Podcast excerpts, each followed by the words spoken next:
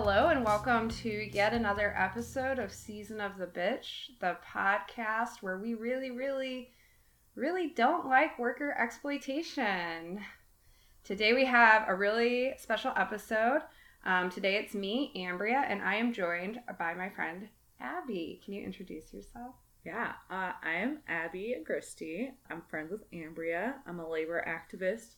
I've been an organizer for the past few years. Um, I was born in a union household, and I really give a shit. I love that. Love to hear that. um, so, uh, me and Abby were given a shit one day. Mm-hmm. Um, last weekend, we drove out to Rochelle, Illinois. And that happened just because um, Abby's partner uh, got an email from Arise Chicago that said, Hey, these crazy strikes were happening out in Rochelle, and they won some victories, and it's a cool thing. Like I said, this was just an email newsletter. Um, and Andrew recognized Rochelle as being a place that I lived. And so Abby told me about it. Yeah, it was very sweet. He was just like, "Oh my god, did you guys know about this?" Uh, we were like sitting on a park bench, and we decided to go. Yeah, it came up. Abby's uh, Abby's phone went off, and she looked at it, and she was like, "Oh, guess what happened in Rochelle." Um, so I guess I could kind of uh, summarize for you what happened in Rochelle that really caught our interest and made us say, like, "Hey, let's just go out there this weekend." Um, what it is is that it's two hours due west of Chicago, and there's a job site out there right now. There's um, some construction of a new weird building. Yeah, they're building a giant refrigerator vending machine. Uh, any logistics nerds listening? This is wild. It's basically like a truck driver can come up, press like I need 10 turkeys into the vending machine, and a little robot goes and gets 10 turkeys. Uh, it's literally what it is.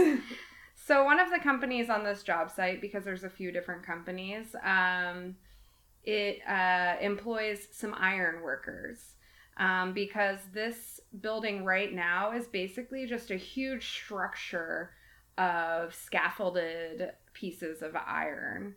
Um, we have some pictures that we're going to be providing for you guys, but it's just stories tall. It's like like the only thing you can see. We actually saw it driving in and we mentioned this in the interviews so what we did is we drove out there and we interviewed um, these workers and we're going to give you a little bit more of a summary um, before we start but we we interviewed the workers and we'll basically be playing those interviews for you after this introduction this is a completely inspirational story. Um, there was a group of workers. Basically, they were doing construction on this job site, um, mostly um, Mexican American people um, living in Rochelle, working there, uh, and they were facing horrible, horrible working conditions, and they were not in the union. Not yet. yeah they weren't in the union yet Yeah, yeah. You know, it got so bad that one, this one guy, he he hit his breaking point, and he saw a bunch of iron workers on the site, and he just went up to them and asked how he can join the union. And he did all of the organizing. Uh, got together with eight other uh, the workers that you know on the job site that were in the same conditions and working for the same employer, and they decided to go on strike. So they ended up doing two different strikes. Um, the eight workers that went on strike were all immigrants. They had not yet officially joined the union, but the union and Arise Chicago and also um, Pastor Hamilton of the United Methodist Church in Rochelle offered them support. Um, they got their demands met from this first 24 hour strike, um, went back to work uh, the next day and suddenly um, the company was circulating this rumor that um, the union had called the immigration authorities known as ice um, and that you know all the workers were either expected to have their documentation with them or they should go home because they might get raided. Um, and of course um, you know i think you can imagine but just in case uh, people aren't aware if you call ICE uh, on a job site and ICE comes there and does a raid, um, people will be racially profiled. People may not have documentation, or ICE may not like their documentation. And when I mean they don't have their documentation, they may not have it on their person. Um, and they can end up getting arrested and um, facing a lot of challenges, whether or not they are actually documented. So this rumor got spread, and they ended up, instead of kind of falling into fear and falling apart, um, they went on strike again, this time Yeah. with a bigger group. Yeah. So yeah, what happened with that is they um that retaliation actually um and that threat kind of inspired those workers to join the union. Um, and by joining the union, um, they were able to file an unfair labor practice, which is a you know legal document, right? Uh, goes through the uh, National Labor Relations Board, saying that that retaliation did happen uh, for participation in a strike, and that's illegal, um, and that actually allowed the whole union at the site to go on strike.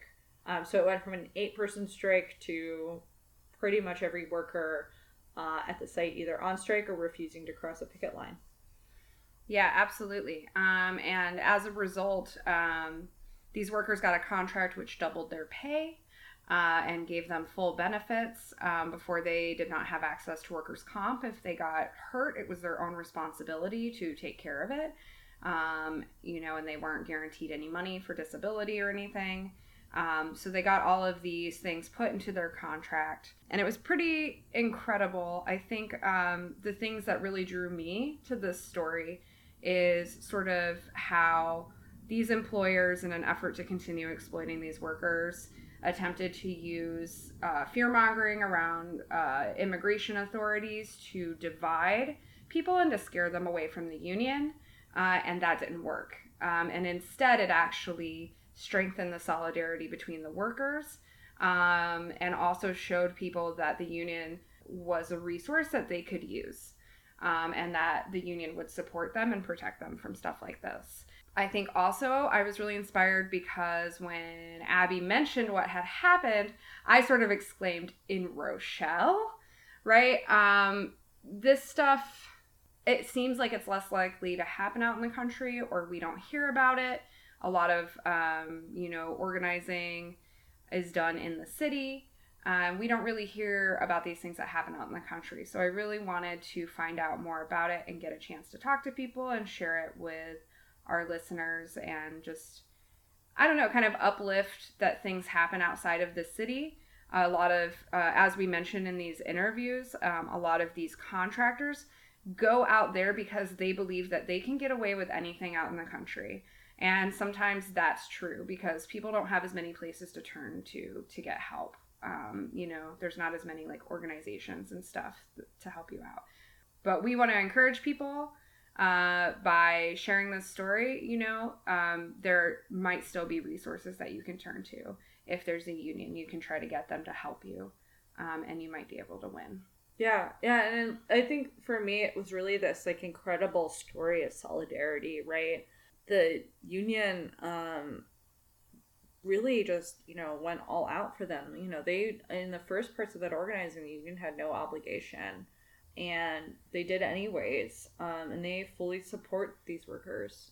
You know, even though it's only 23 of them and you think it wouldn't matter. Um yeah, the amount of support and solidarity they have with them is incredible. Um, in the interview, really, um, when we were there, literally was a family for many people, but also uh, it even it just felt like a family. Everyone there was supporting each other, um, from the pastor to the to union reps to all of the workers. Um, it was very cool. Yeah, I, when we were driving home, I was so amped up. yeah uh, it's really nice to be able to get the chance to like celebrate something positive you know i think in the work that we do a lot of times i mean obviously a lot of the things that are talked about in this interview are, are painful and difficult too like you know they were really they were and still are facing a lot of challenges as workers in this system um, but it's nice to be able to celebrate the good things that happen Yeah. uh, when we work together Yeah. When we when we got there, it actually um to set some context for the interview, it did start in a kind of sore place um, because they had a quick meeting beforehand before recorded, um, and no surprises, the employer was still late on their checks, their overtime checks. And so, um, you know, I don't want to reveal the union strategy at all, um, but the union is really doing everything they can. And uh, yeah, working really hard to make sure all those workers get checks, but also like make sure, uh, and this is the part that I loved is like, um, you know, some of those workers aren't iron workers, and you know, I can explain a little bit about the building trades, but it's usually by what your trade is, what you do. So some of those people aren't iron workers, uh, but the iron workers organize them. So the iron workers union set up a hiring hall with uh, a bunch of other trades unions uh, that the workers might be interested in, like um, the carpenters union or the laborers, uh, and making sure that every single one of those workers is now connected to a lifelong career with good wages uh, and good benefits and safety on the job, and that's really cool. Yeah, totally. Um, so to continue setting the scene a little bit, like Abby just started, um, we're it's Saturday uh, during this interview, and we just sort of show up at this church, the United Methodist Church in Rochelle, and um, eventually we're met with, I believe, about twenty to twenty-three workers. And um, there's also Pastor Hamilton, who's the pastor, the reverend at the church there. Um, and then two organizers from um, the Ironworkers Union. Yeah. The International Ironworkers Union, I believe. Uh, yeah, the local president and the a labor rep named Vinny. Yeah, the district. Uh, Vinny's the district guy. Yeah. I think. And uh, a lot of the people in this interview don't introduce themselves. Um, I did let them know they could ahead of time. Either they forgot or they didn't um, want to, uh, which is also understandable. Um, but some names are mentioned uh, during the interview, so you can look out for that. Um, but yeah, we're just basically sitting in a room, uh, circled around a microphone. Uh, I do apologize for the audio quality. Um, we did the best with what we had. There was an air conditioner on. It was like 90 degrees that day. Um, so there's a bit of buzzing in the background. Uh, most of these workers uh, predominantly speak Spanish. Um, so what you're going to hear is us asking questions and people answering in Spanish uh, at least most of the time. And then um, one of their coworkers translating for them. So, luckily, there were a few young people in the room who were workers that were involved with the strike who were able to translate for us. Um, and I felt like that was uh, really lucky for us because it's nice, you know, to even have the translator be someone who was part of this original struggle and can speak to it.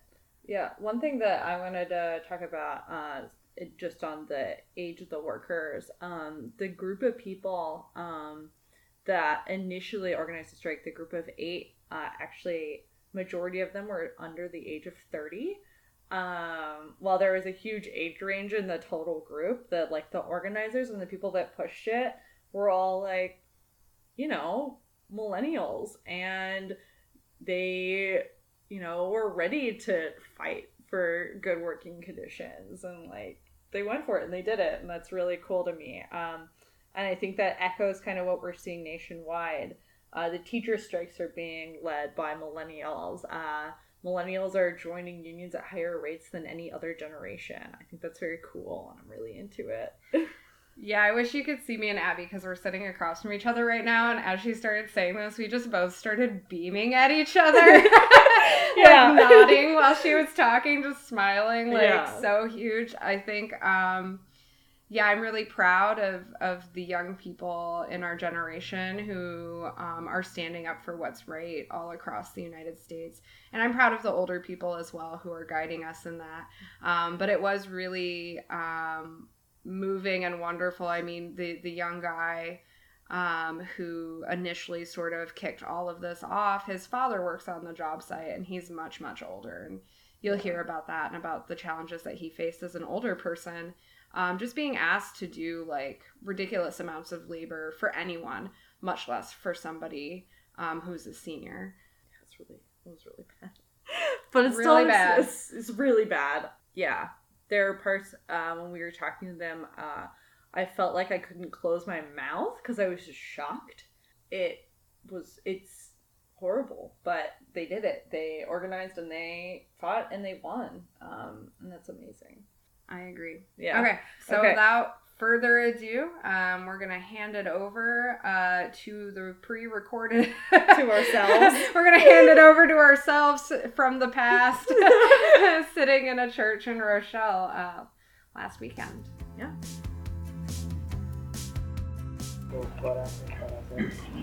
Not only has SMC cheated you, they've cheated workers in other states and are continuously doing it in Tennessee, Georgia, California, Texas, Canada, everywhere else.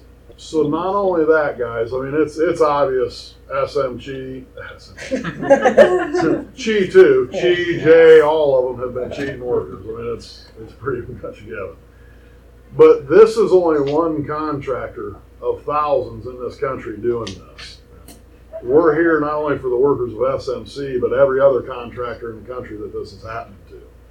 We also want to bring it to the attention of other faith leaders in the United States to help workers like yourselves. We want this story out because you guys can stand up. You do have protection from immigration. You have backing from unions. You have backing from faith leaders and uh, worker activist. We need your story out. So that's why they're here. They're going to ask you questions. Don't hesitate to tell your story. And um, Isai, Stephanie, Salo, if you guys will interpret, Luis, if he'll interpret too, let them know the conditions you faced on the job. There was no drinking water. Your safety harnesses weren't uh, properly working. The hours you were working, no light plants at night, the bounced checks, the bank refusing to take your checks. You haven't been paid in how long? your taxes. They haven't been taking taxes out. They started retaliating. Let everybody know what's going on here and what to look for. They're a bad contractor. And I'm going to hand it over. Yeah. Uh, hi, once again. My name is Ambria. Um, I actually lived in Rochelle for several years when I was younger. I live in Chicago now. Um, we have questions that we want to ask you. Um, I'm going to get it kicked off with a, a question, but after that, you know, it's not like one question, one answer. It can be a conversation. We can let it go where it goes. Um, our first question, we kind of wanted to start off strong. Uh, I know that like everything's not perfect right now, and you're still facing a lot of challenges as you work this stuff out. But you guys did win a lot of victories. Uh, did you guys get increases in your salary? I know right now you're not working, but promised in the contract. que si le subieron su salario en el contrato. Sí.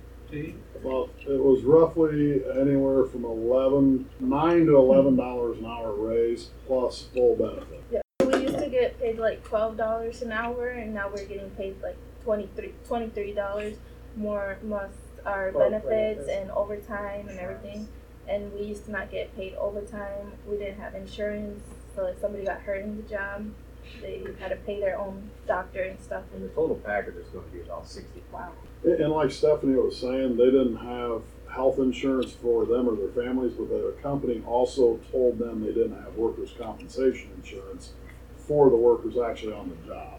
And they said that you hurt yourself, you had to pay your bills with hmm. the medicine. Yeah, so, you know, the question I want to do is like, when you woke up in the morning, when you were going to work, like, can you describe how you felt going to work and, like, what were the working conditions like? I heard a little bit it wasn't safe, you didn't have safe equipment and stuff like that, but yeah, what were the working conditions and what was it like going to work at that site? Casi no se fue porque hacían trabajar lloviendo, nieve, agarraron los, los cerros bien todos frisados y resbalones. So he says like when they would get to work that sometimes it would be raining, snowing, and they would have to climb all the way up in the racks when it was raining or when they were wet and they would slip and hurt themselves sometimes. Um, sometimes they would get the iron and it would be like ice, so they would have to work like that. Their their um, boots would be all wet and they would have to work in their boots. O a veces también los presionaba que querían trabajo rápido.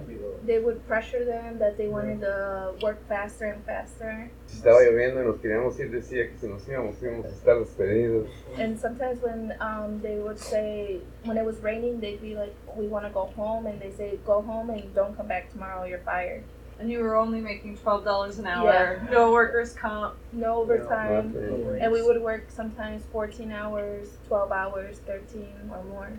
Hubo una vez también que nos queríamos ir a las 7 Y dijo que a él no le importaba lo que dijéramos, pero que nos quedáramos hasta las they 11 de la noche. our hours were from seven to seven, and they wanted them to stay till eleven at night, and they didn't want to, and they said you have to stay, or else you're fired. Don't come back tomorrow.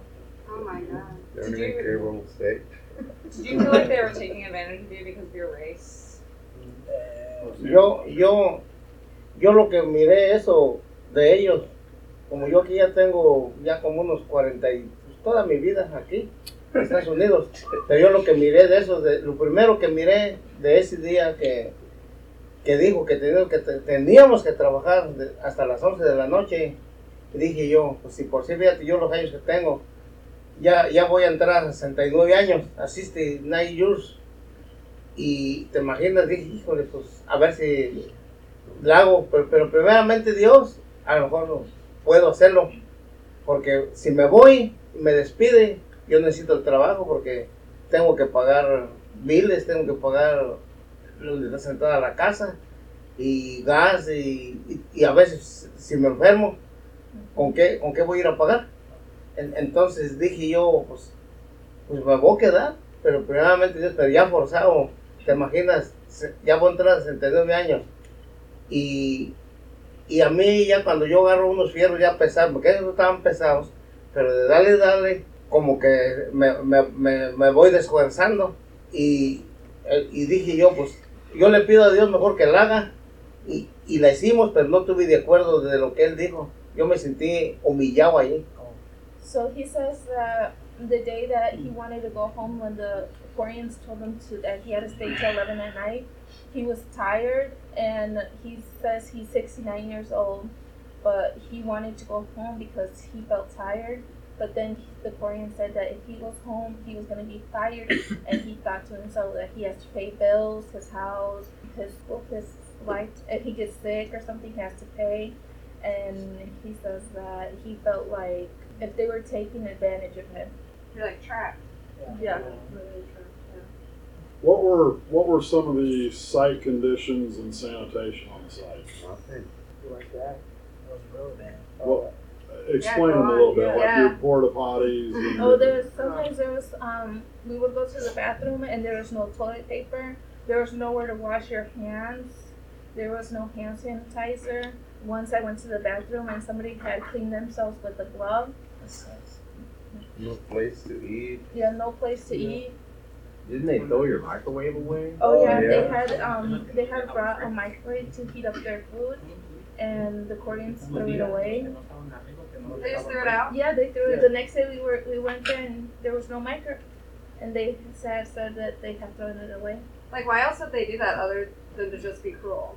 Because they don't want people eating inside the containers or the trailer, whatever it is. They had to go outside to. And for They're not them, allowed to eat inside. Mm-mm. And they have their trailer and they eat on their table and their AC or when it was cold inside in their They don't want the people inside. No. There was no water when it was like almost 90 degrees, and there- they had no cold water. And the people that work in the rats and the highs, they don't take break. Like I don't take breaks. Use lunch. To, e- explain to them what you were doing and how high you were. and what was Ni agua. on. Uh, No daban ni agua, It's like 145 feet, right? And we had to clean every day, every morning, and you just stay there from 7 to 12 without breaks. Just keep working without water. Or like if you want to go to the bathroom, they get mad. And so one one time I used to take like half half hour of lunch because they say, oh, you don't have to go outside to take your lunch. I'm gonna give you food, and they only give me a machine, and I had to stay early to keep working till seven again. When everybody else took their hour lunch and he only took half an hour. Uh, who's everybody else? Is that union workers or is that like just in management? The we were we were still not in the contract with the union. We were still with the Koreans, and we had uh, they would give us an hour lunch, but then the guys that were up in the air and the racks, um, they only started giving them half an hour, and they would only bring them in with chicken to eat. Uh, when I'm talking about the breaks, the union workers they take the break, but if we try to take breaks, they get mad. Hmm. Yes, that was bad. So how'd that feel seeing the union workers get treated so much better Yes. than how you guys were Oh, treated. yeah. Like, how did that feel for you? Well, I feel uh, really like racist. Right. Um, I think like this point because um, we are like like uh, Jesus said uh, we are humans. Uh, uh, we, we should treat like everyone like we same. Everyone the same. respect. Uh, 'cause still uh, we are like working in the same place or we're doing the same them. So, but this guy is like are trying to like act different with uh, the Hispanic people, and something like. Well, I feel I felt bad for my father because uh, he was the one that um, Oh, got the dad? microwave. Yeah, um, they just threw away. So like, um, sometimes I feel like um, that's racist. That they don't have to laugh like that. That's not even cool. Yeah. I mean, most of the union guys are white too, right? Like compared to the rest of the workers. Were the union guys more white? No. We have some flavor out there. Yeah, so like this is a thing I think that like we see a lot, right? Is that like um like all the Latino workers are not in the union and all the union guys are like white or black, right? Um and like what was that like working in that division both for you guys in the union and those who just joined the union because of this? Like what like uh overcoming that division? Like what was that like? Or actually, actually, can we talk about um, Maybe with that on, with yeah. that in mind? Like, right, there was this thing about when they retaliated against your strike. They said uh, something about someone calling ICE. Does anybody want to explain the story? Because this was really interesting to me. Sí, pues a nosotros cuando llegamos a trabajar, luego, luego nos pidió que la green card, que si no tráibanos, que nos fuéramos, que porque iba a venir migración. So he says when he got to work, the Koreans told him that if he had his green card, because if not, ICE was gonna come in for him to go home. Y que los que la tuvieran se quedaran allí. And the ones that had green cards or their U.S. citizenship, that could stay um, working. But if they didn't have it, that they had to go home. They they were asking about what what's your status here, resident or citizen, and you, you just say no. Oh, go home. And so, to back up the story a little bit, is nine workers had went on strike Tuesday at twelve noon and returned to work Wednesday at twelve noon. It was a twenty-four hour one-day strike. And it was that night, Wednesday night, when the rumor started that ICE was going to be coming. And it was a retaliation tactic from the company, not only to buy them some time on the job without any workers to start making decisions on what they were going to do, but they knew that the workers had went to different faith groups such as Arise Chicago, um, Jobs with Justice, the United Methodist Church, and the unions for support. And so the company was trying to drive a wedge in between the workers and the union, and it was rumored that the union, the Ironworkers Union specifically, called ICE on these workers. When behind the scenes, you know, um, the ironworkers were supporting the workers in their, their worker rights. So is this a believable lie? Like, were you people? think I called ICE on you? no, Oh, no, no, no, no. probably not. Or, but we were shocked when we got the email too that we couldn't go back on the job. We'd have to have escort. Like we didn't do anything. We we got accused of all this stuff. So Mark sent the email back explaining that we did not. and You need to retract your statement. So they did. They had to. oh, they retracted They had it. to retract it. It was, I got a add to this though, because I was shown the email and I thought it was quite comical. Um, the rumor specifically came out that the Ironworkers Local 498 called ICE on the workers. And the retraction that came out was, oh, well, we had been reading that ICE raids were ramping up across the country. And we wanted to notify the companies on the job site that there were possible ICE raids coming. So it wasn't a full retracted apology to the ironworkers or even admitted that they started a horrible rumor. It was two separate entities. I mean, it was, They're just trying to cover their own self. Or like apologizing for like making scary threats yes. about like yeah. this thing that might not actually happen, yes. or probably is not going to happen, very unlikely to happen. Just so that we're clear, that was never an option. I was never even looking at something like that. That's it's not how we do things. And after like um, so Tuesday we went on strike, and then on Thursday when we came back to work, um, they were asking for our I nines, also when they from the beginning when we um started they never asked for the I nine. And some of these workers have been working there, I believe, five months already. Most of them, on average, were two months. And state law, actually federal law, I take that back, is if you've been working there more than I think three days or two weeks, you're not allowed to have them fill out the I nine after that. So if you don't do it within the first two weeks of employment, you can't go ask them to do it later. And that's clearly retaliation. Correct. I feel like we should do like a like what was like the timeline? Like they went on strike, nine people went on strike. Can you like uh, can you describe no ISA?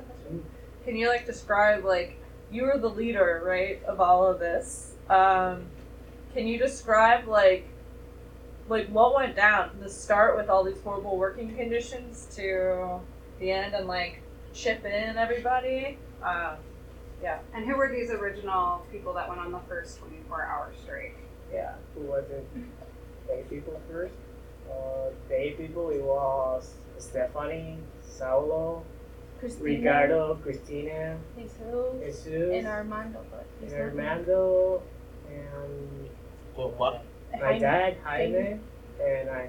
That's a, There were two eight people that we went on strike. uh, It was Wednesday. Tuesday. Tuesday. Yeah, it was, it was The Tuesday. So you like went to the iron workers. You were like, "This is messed up. What do we do?"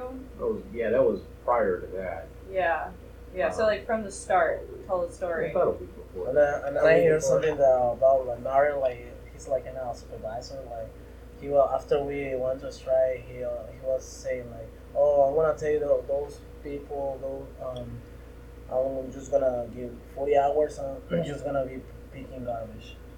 Yeah. Um, and you guys weren't part of the union at this point, right? No, not at this point. But they gave you support. Well, I say come to me, um, looking to get into the union to apply, because I guess because you saw the white guys and Yeah. everything else, uh, the They other were very contractors, and um, and it's it's Weitz W E I T Z. I'm referring to Ray Sherman as now. White. That's the name of the company. Uh, It's fitting. but so ISI came to me looking to join the union, and with that, I started working backwards. And yeah, I'm gonna get you in and everything, but can we help everybody else? Because he explained the conditions, so I knew that was something to be done, and that's where we I didn't pass it off, but I knew we could get more help from like the Rise Chicago and the faith leaders, and that's that's where we reached out to them. So it was kind of the Rise Chicago and faith leaders doing that, help bringing them up. I'm kind of busy, but I knew I wanted to get eyesight going with everything. So still working with them, we could get more people, but really the faith leaders and all doing the, the main work of it all. Okay, so you went on that first strike. Yeah. How uh, did you convince people to go on strike with you? Like, Well- how did that happen? At the first point, it was hard because you don't know who to trust. It was mm-hmm. hard. I, I just called Jesus, hey, you know, the union wants to know what's the condition of the work and they, they want to try to tell us. And then they came and Vince was talking with us. And then we started talking with the other people, but some people it was scared that oh I, I don't have resident or status, or they say oh Mario's gonna fire me. It was really hard to try to convince people because the first strike that we did, we only we let the eight persons. The second one it was really because we received support from the iron workers. Everyone goes out of their place. Oh yeah, when they went on that second strike, It was um, we we made sure you know we told our guys if they walk it, this is something they're doing, they want to do it, you respect that, and they they already had planned they wanted to anyway, so it was just more or less a reaffirmation. But that's as union brothers and everything, and families we are, we we stand up for everybody no matter what. So it was a no brainer. If those guys want you know better conditions, they're standing up for it. They would walk out with them. So our guys, even on the job that were union, walked off to support this. So this is after the first strike. There was the retaliation around ICE and like them trying to scare everybody, and then the the union, some union guys joined in with you for another strike. I'm just kind of re-explaining things for the microphone. Um, uh, and then how many how many walked off the job site for that second strike? Todo, everyone. todo. All of us that are here. Everybody that's here? There, Everyone? there were actually 20 workers that officially went on strike and signed a strike demand letter to the company.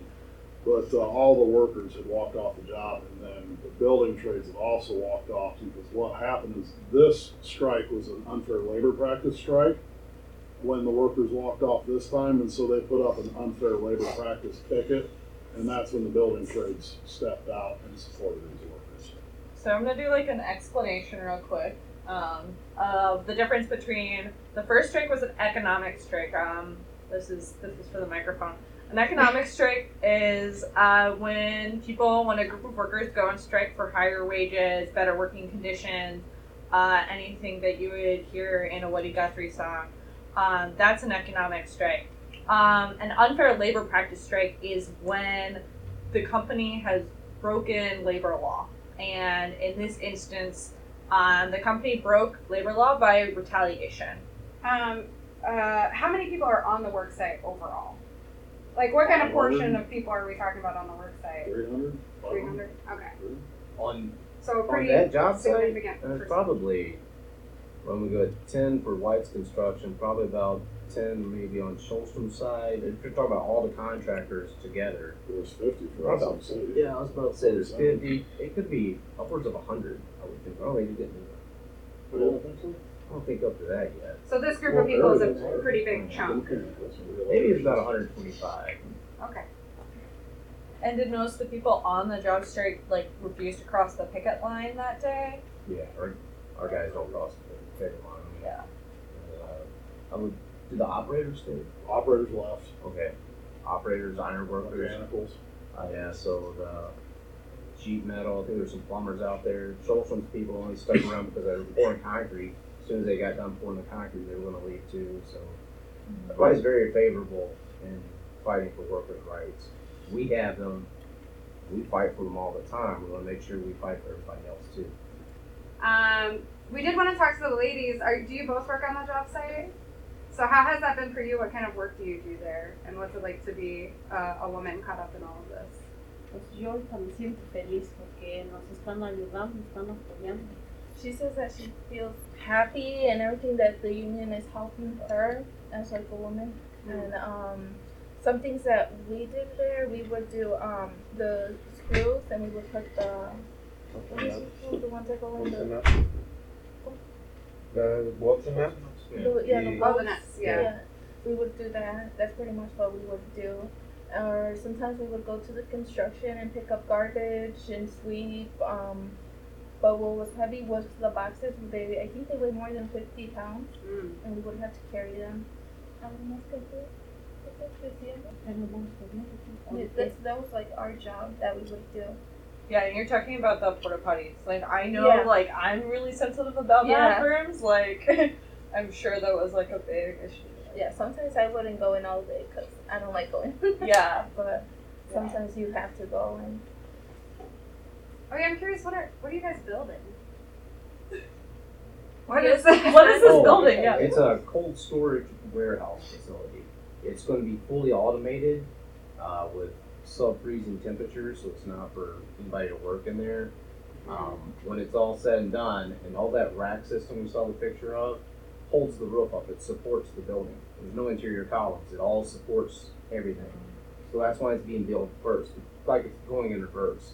So there's no walls up or anything right now. It's you have to build the structure that it's all going to sit on first, and then you encase it with the building. Mm. Uh, there's vertical, uh, usually called overhead crane, but it's kind of a vertical crane that sets in there in certain bays, uh, and it's for cold storage for like frozen turkeys and French fries. It'll be negative 60 degrees Fahrenheit. So it's basically just a giant refrigerator. It's a giant vending machine, refrigerated vending machine. Oh, Nobody's okay. going What? to work in there. All those, all those rack things. So they're gonna press buttons and Yeah. it's gonna like break Yep, down. Yeah. Oh wow. So like a truck backs in from the distributor of the turkeys and they load the pallets on the conveyor, they hit a button, it sends it up to a certain unit and then say Walmart will come, hit a oh. button and it brings down one pallet of turkeys, one pallet of frozen pizzas, whatever, and then they go to that Walmart and distribute. I feel like we could do an another podcast episode just about this vending machine. It's actually really interesting. I mean, the Yeah. concrete for the floor is four feet, four feet thick. I mean, it's, it's a Yeah. Damn. Yeah. Is this what we saw coming in off of 88? Yes, I was we saw gonna like we. right I took a picture of it because I was like, maybe that's it. Because It it is. was just That's like it. weird. It's the tallest thing Yeah. around. You Yeah. can't miss it. You can see it for miles. And they've been working, and not only were they working there, they had to climb that every day. Yeah. And our guys have been taking lifts, like the, I say our guys, but the Weitz Construction, uh, they've been taking man lifts to get up there. Oh, so you weren't allowed to take the elevator up. How did you get up You there? explain? By You have to hand. go every day. Like you just like And, it, and it's not loud either. Like, It's an escalade. like Yeah. a jungle gym or something. It's Like, not a ladder. and so that's what you were talking about when it's up. icy, like it was really slippery. Yeah. When it was raining, it was really dangerous. And the vertical span between it is what, 10 feet? So it's not like you can reach up and grab it. You have to climb poles to get to the next level to pull yourself up. And their harness wasn't working anymore, and they didn't want to replace them. Wow. Did anyone get hurt? Yeah. El güey cuando llegaba, cuando, cuando llegábamos, así que llegábamos a de comer, comíamos y te, te sientes pesado todavía y te decían de boleto, súbete, tienes que He says subirte that rápido. when uh, he, like he would go to lunch, but then when he gets back, um, he felt like a little heavy from eating and stuff, and they would tell him to go up there fast. Hmm. And he was the one cramp. that that got hurt. That Yeah. it was raining, and he said that it was the racks were wet, and they said to go up there anyways. Mario had told him to go up there, and it, he slipped and he hurt his knee. And that same day, somebody else slipped and he hit his mouth on a rack. Oh. Oh my god. Oh my god. But we would also work in lightning. Pues cuando estaba nevando también agarraba los hierros y couldn't even feel. He says when um it was snowing, they would have to grab the um the iron and it was freezing and they couldn't feel their fingers. Oh. Water, water. No daban guantes para trabajar, uno tiene. He says that also that they never gave gloves. That they, we would have to buy our own gloves. Wow. So you had to do like what about like, your boots and everything? All of that was an out of pocket expense Yeah. for you. Yeah, but uh, the actual nails were when it's like raining, like 28 per mile. It was well that that day I remember it was bad because the sheet of metal just fall off from all the way at the top to the all the way down. Which if it hits you, you're dead. Yeah. Basically. Uh, yeah, it, it Yeah. hits you even if be dead or couldn't get out. It fell on another roof and it made a hole. Mm-hmm. So as like union iron workers at the time, like you're looking at these conditions, what are you thinking like then? You're just like this is Well, honestly, like he was talking the day that it was 28 miles an hour and that piece flew off the roof. Fatal. And the, the, the union contractors weren't working because of the unsafe conditions. But as soon as those guys would go home from the union contractor side, uh, SMC was telling the workers to go up there and keep working and start doing things. So a lot of the, the union contractors didn't even realize this was going on on the job. Um, and ISI and some of the other workers were saying that they've worked in excess of 16, 20, 28 miles an hour up there. And a piece of sheet metal decking is usually, you know, 20 feet long, about three, four feet wide. And when you pick it up, I mean, it turns into a kite. Heck, you know, all the wind hits it and you have no control. And it's a very sharp, thin piece of metal at that. turns into a razor blade, basically. Yeah. You know? And with the wind blowing, I mean, it could very easily land, depending on the wind, you know, a couple, 500 yards away. So, Not to mention, there's uh, interstate right there. At that height with the wind and all that, it could easily fly into traffic. Yeah, that's why. How long was the second strike and what happened after that? Yes, Una I Really a few hours. Um, you can ignore it right there, too.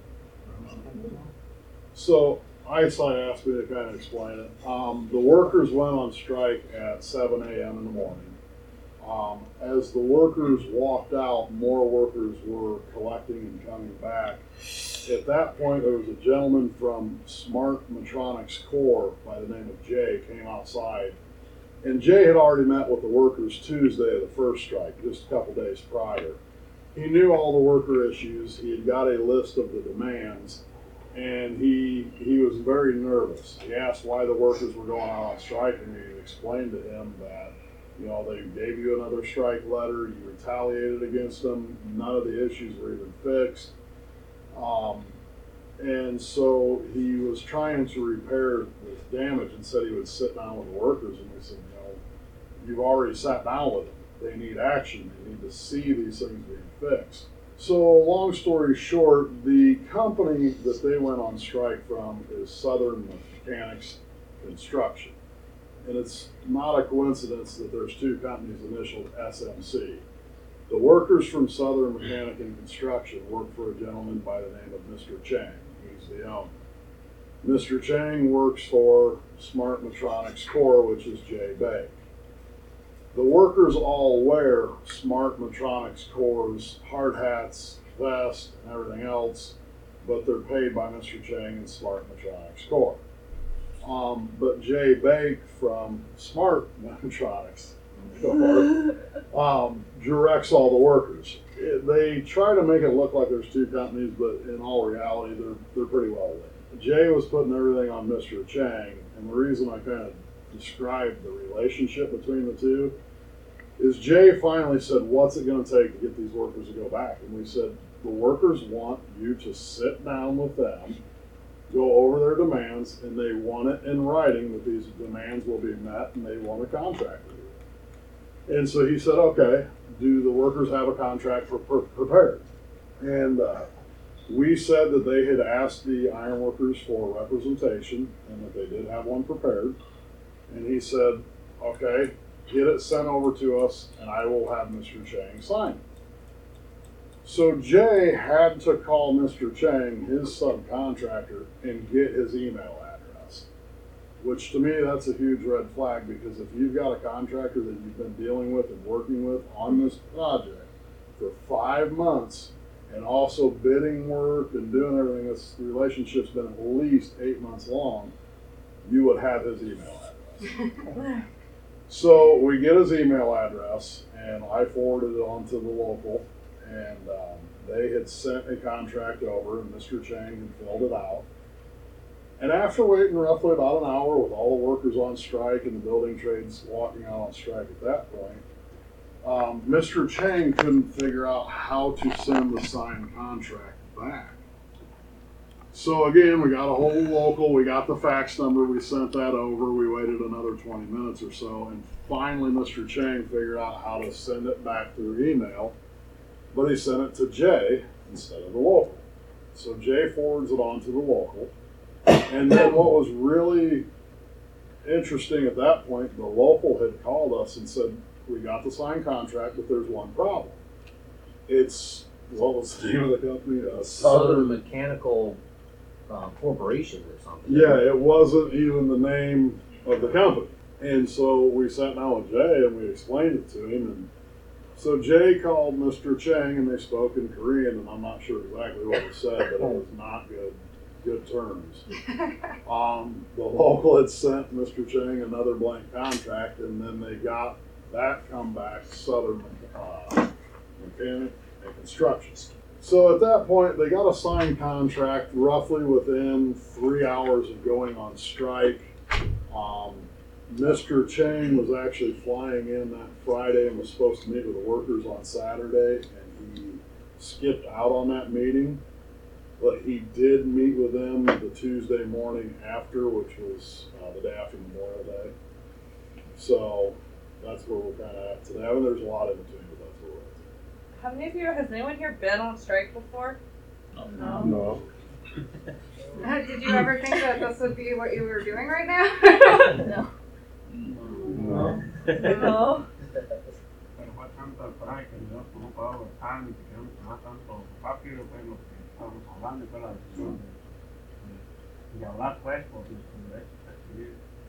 Oh, he says that they did this because um they were like kind of tired of them not paying their overtime, safety, um, all of the bad treatment and stuff like that.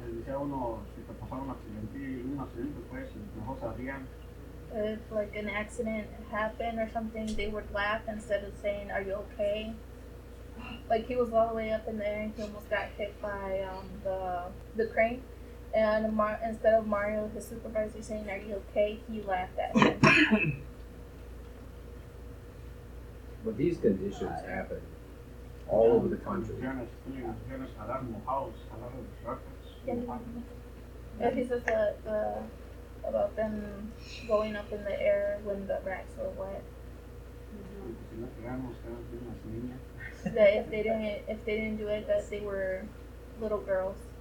They would say. Pero no la hacemos porque el money las escuelas de los niños. No, pues no, tenemos ni, un, ni una motivación pues porque no somos, no somos They didn't have like a motive to work because they didn't pay their overtime, no safety and stuff. Like when, like say, like with the union, they have like a motive to work because they're getting, getting paid good, their overtime, they have their safety and stuff like that. And over here, they don't have no motive he says, to work. Awful. This is, yeah. Well, that's one reason why we wanted to make sure they put this on the podcast too, because this happens all over the country. It's not just here, um, and it's been going on for a long time. It's just finally somebody said enough's enough. I don't know, it was Isaac coming in talking to me, and we kind of pushed it from there, and you know helped things get going. But everybody has a breaking point, and this is it. But it's got to stop around the country too. It mm-hmm. can't just be like this. We fix this and that's nothing. That's why we wanted this to go down. I grew up in Arkansas. Vince sounds more redneck than I do, but I, I did grow up in. Vince is like, excuse me? I will. Uh, but I grew up in Arkansas. I worked non-union iron in the South, so it was the same conditions. I've worked under that type of thing too. That's that's why I do what I do, because I've been there, just like you guys. I worked five years non-union iron in Arkansas and all over the South. Um, same thing like these other guys or these other crews. They send you just different state to different state, putting up handrail, catwalks, whatever. I've worked under the same brutal environment. I got hurt on the job one time, struck by electricity, blew out my chin. I got dragged into the job trailer. The owner sat down with me and a little wet wipe and a band aid and told me to clean myself up and go back to work. Nothing happened. So that's, that's what I did. I didn't know any better.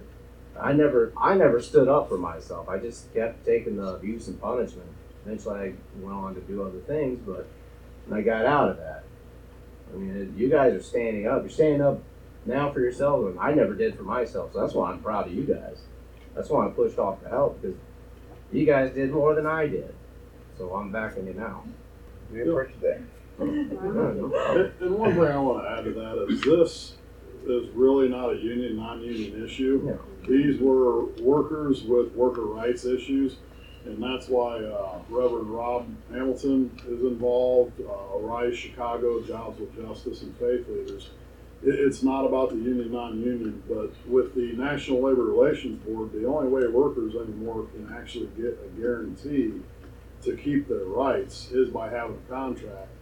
And even though you sign a contract with a company, if the NLRB doesn't recognize that contract, it's really not any good. Where the NLRB does recognize the contracts with the different labor unions and building trades. That's why they ask for membership. Yeah, so like going off of that, like we're in a church today. Uh, there's a graduation going on in the next room. Uh, Rob Hamilton, are you the minister of this church? Yes. Yeah. Tell us like, what was it like getting involved? Like, how did you get into Uh, it? I, I was very humbled to, to be involved and asked to come and support uh, workers. I found it to be really inspiring to see these workers' strength, to see them stand up to the powerful, and to now see the powerful acting cowardly because of your strength, uh, because of your solidarity. That's something that is important to my faith. I see Jesus as a man who was weak and stood up for the weak, stood up to the powerful. Um, it was not easy. It took uh, a lot of courage, but that's what you do when you love other people. And so I'm I'm I'm humbled, and the people in my church are humbled to stand in solidarity with you, to pray for you, um, and pray for your continued strength. That uh, that you'll keep up the good fight, not only for yourselves but for others. So like, do you feel like you've made like Rochelle better by doing this? Like, do you think like your community is stronger? Do you feel like a family now? I mean, some of you are literally family, but like, Well, does everybody here live in Rochelle? yeah, I think that's a question for y'all. Those live in You just live in the area. Yeah. Yeah. I wonder if any of us went to school at the same time. I'm better for it. I'm I'm I'm a changed person because of watching what you all have done. You make me a better person. So at least one person. I guess a question I want to ask, uh, something I, I know I haven't been able to be around a lot. I got a lot of things I do, pretty busy, um, but that's part of it too. There's a lot of work that goes on behind the scenes, and a lot that keeps the day-to-day operation of the union and everything, and that's some of my job. How do you all feel now? I know I, I try to look at it from my aspect, and that I had a job before, and now I don't have a job, and I'd, I'd be a little confused, maybe a little, maybe a little angry. I'm curious. I honestly want to know. I mean, if you're mad, you're mad. Let me know. I, I want to know how you feel. Él quiere saber cómo se siente cada uno de ustedes, si están enojados o algo que como pues que ya no tienen trabajo, pero pues les van a conseguir trabajo, pero están enojados o están felices. Quiero o- saber cómo se sienten. que le- Todavía felices. He's So, just he's happy. still happy. Well, that's, that's what I want. but I don't. I'm kind of bitter sometimes. So Yeah. yeah, I'd be like, ah, now I don't have a job. I'm mad. Él But es como medio enojón, so él estuviera como, oh, ahora ya no tengo trabajo. That's just me. I, I want you to be happy, and there's a lot of positive. We're going to move forward. We are all going to move forward, and you're all going to have a lot better. But it's just a weird time right now, and I worry about that. It, I wasn't lying when I took you guys in. I, you're family now, so I do worry about you, um, and I worry how things are going for you. So I just want to just want to see how you're feeling. Si dice que se preocupa que ya no tienen como un trabajo ahorita, mm, quiere saber cómo se siente. Pues, pues bien. Eran ganas yo, pero sí me siento un poco A ver, ah, eno- usted enojado y pues siento que fue mi dinero, siento un poco preocupado, la esperanza aquí con ellos. He says que no he says that um, he feels uh, kind of like um, worried that he doesn't have a job right now to support his family. I know. I, I'm worried too. Not worry. I know. What, I know I can take care of, it, but I, I worry for you. Worry. I I understand.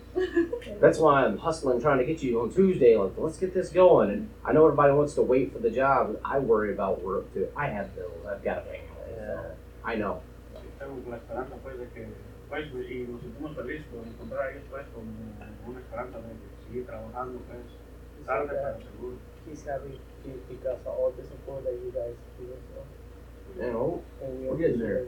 Yeah, I know it's a rough patch right now, uh, and that's what I told Vince and some of the, when I was reaching out for extra leaders to help out and everything. 'cause I can't do it myself. I mean, I can go and go so far. I needed more help. That's why I started reaching out to Rise Chicago and everything. But I was worried the whole time, especially for Isaac. He was the first one I met, so I, I really only worried about him. I'd only met him, but I told him I didn't want any anybody getting hurt. So, and I'm, I'm still sticking by that. And even so much so that yeah, you could just I could tell you you're all going to be iron workers, but I think there's you deserve better. You know, you ought to have a choice. That's why I'm doing the thing on Tuesday.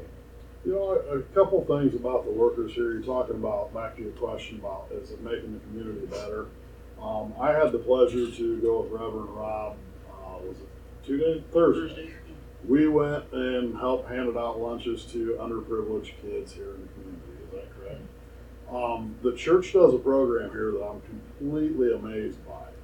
Every day from when school ends for summer to when school starts, they hand out lunches to underprivileged kids every day of the week except for Fourth of July, and that's just because they can't get their vendors to supply food. Wow. So we got the privilege of doing that, and I got to learn that I believe 80% of the schools in Rochelle are on reduced lunches because of the income and the poverty level here in town. Out of the other, I think 20%, 15 of them are on a reduced but not free lunch. Um, or 80% is on free lunch, is that correct? So, yeah, yeah, I'm all confused. long, long story short, 95% of the kids going to any school in Rochelle have some kind of a free or reduced lunch because of the poverty level. These workers now, when they do get to work, get their wages, they've made raises, they've got better conditions for their family and their kids. If they are going to work the overtime, like Jaime, who's 69 years old, at least they're going to be compensated to spend that money back in the community and help others. and hopefully this story uh, and what they've been through, they can help their neighbors and tell their neighbors how to help and, and build them up on their jobs too and stop this. So I think uh, this has been a very core group of workers in this room. We've spent a lot of time together over the last few weeks, and I kind of want to apologize to them because we've met a lot. It takes time away from the families. Um, they've really been great through all this, and they're, they're good-hearted people, and I think they'll remember that and take it on. Yeah, hearing about the poverty levels in Rochelle. I know when I went to school here, they just gave you your your free lunch thing on a, like a piece of card that they cut out strips from. I don't know if they've updated the system, but like hmm.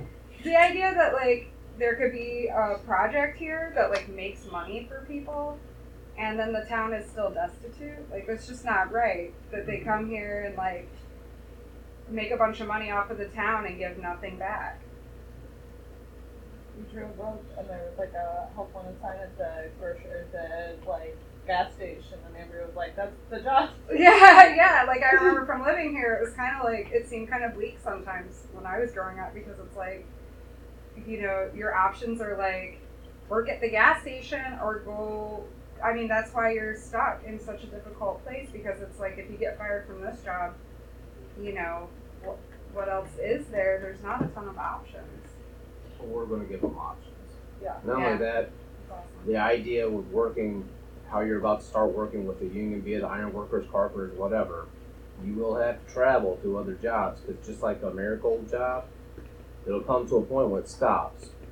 You'll have to go to the next place to get another job, but I'll keep finding places for you to go. That's what we do. So you're not looking for work anymore.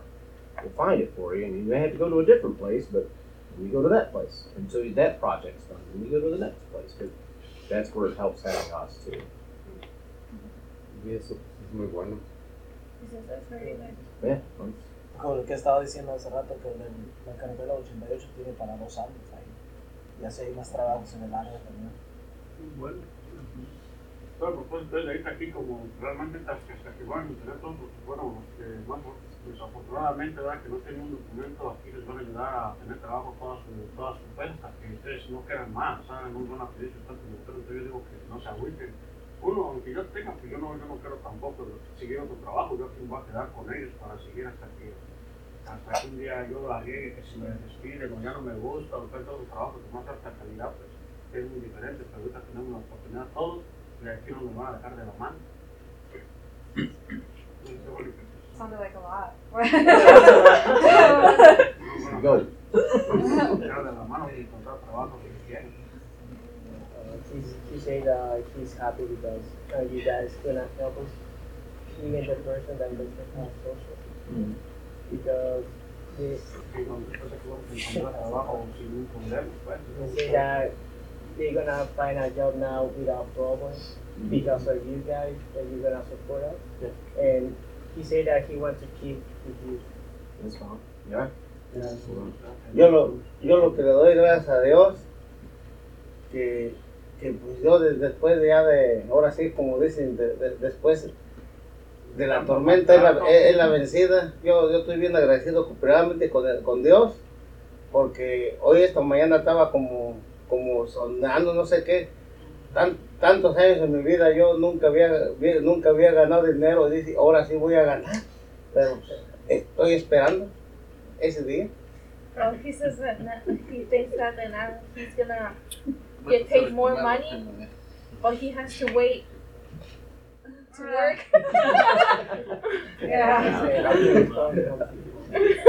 What? No por vida, don Oh yeah. Oh yeah. Yeah, there will be a calm soon. That's annoying.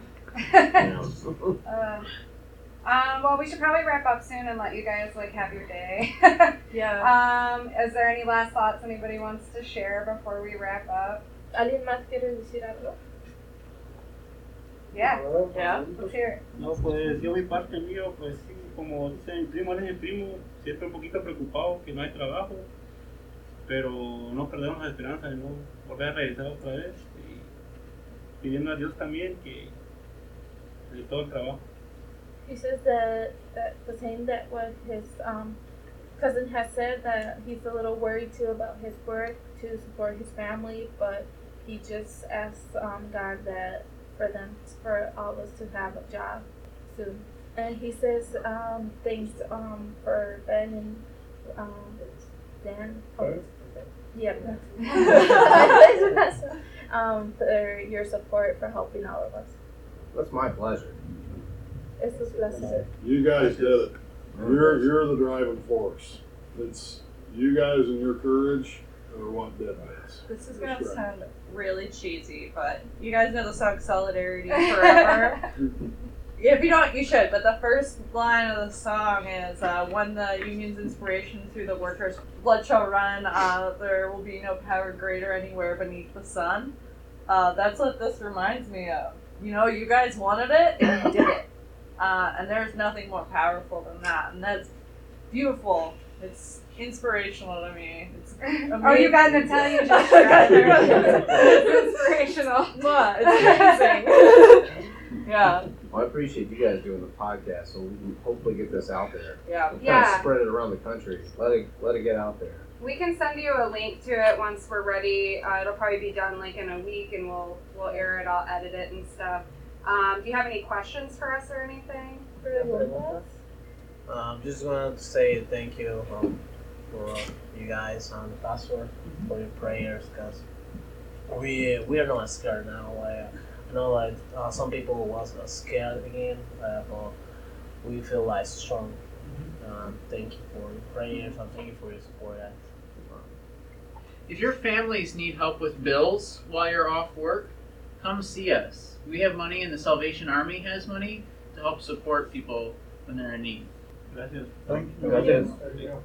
Thank, Thank you you. so Thank you much so for your time today, you you, guys. We really appreciate it. Thanks for sitting through this. Yeah. Extra work. yeah, together you're making this whole movement stronger. You're, you're doing it.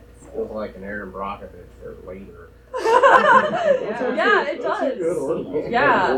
I think it's really important for people in the city too to hear about what's happening Yeah. out, you know, just not even that far from the city. Because I think like a lot of activists, like they work in Chicago, and we don't like we don't pay attention to what's happening, and um, I think it's important for us to do. Yeah, Amber and I read the email from Arise Chicago on Wednesday, and Amber's like, we have to go. Yeah, why not? Well, the one conversation I had with Jay from SMC or whatever it is he is, he said he was told when he came to this area that it wouldn't be like Chicago where the unions are strong and nobody would mess with you. It's just a cornfield and nobody's going to bother them.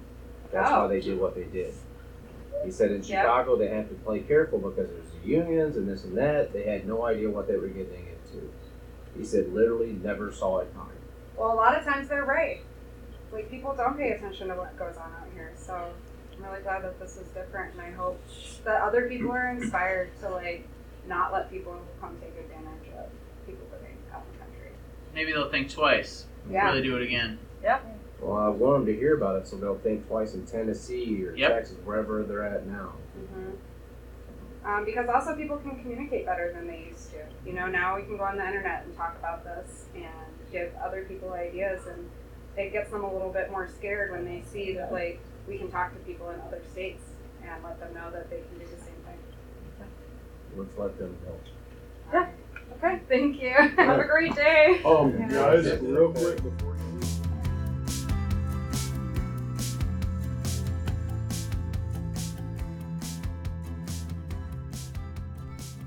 That's it for today. If you're listening, everybody who participated in the interviews and helped us set them up, thank you so much for being a part of this. It was really wonderful to be able to come uh, talk to workers who stood up for themselves, who stood up for their rights, and who are setting an example for people everywhere, you know, who want to stand up for what's right and who may feel scared to do that because these people are often in control of our lives.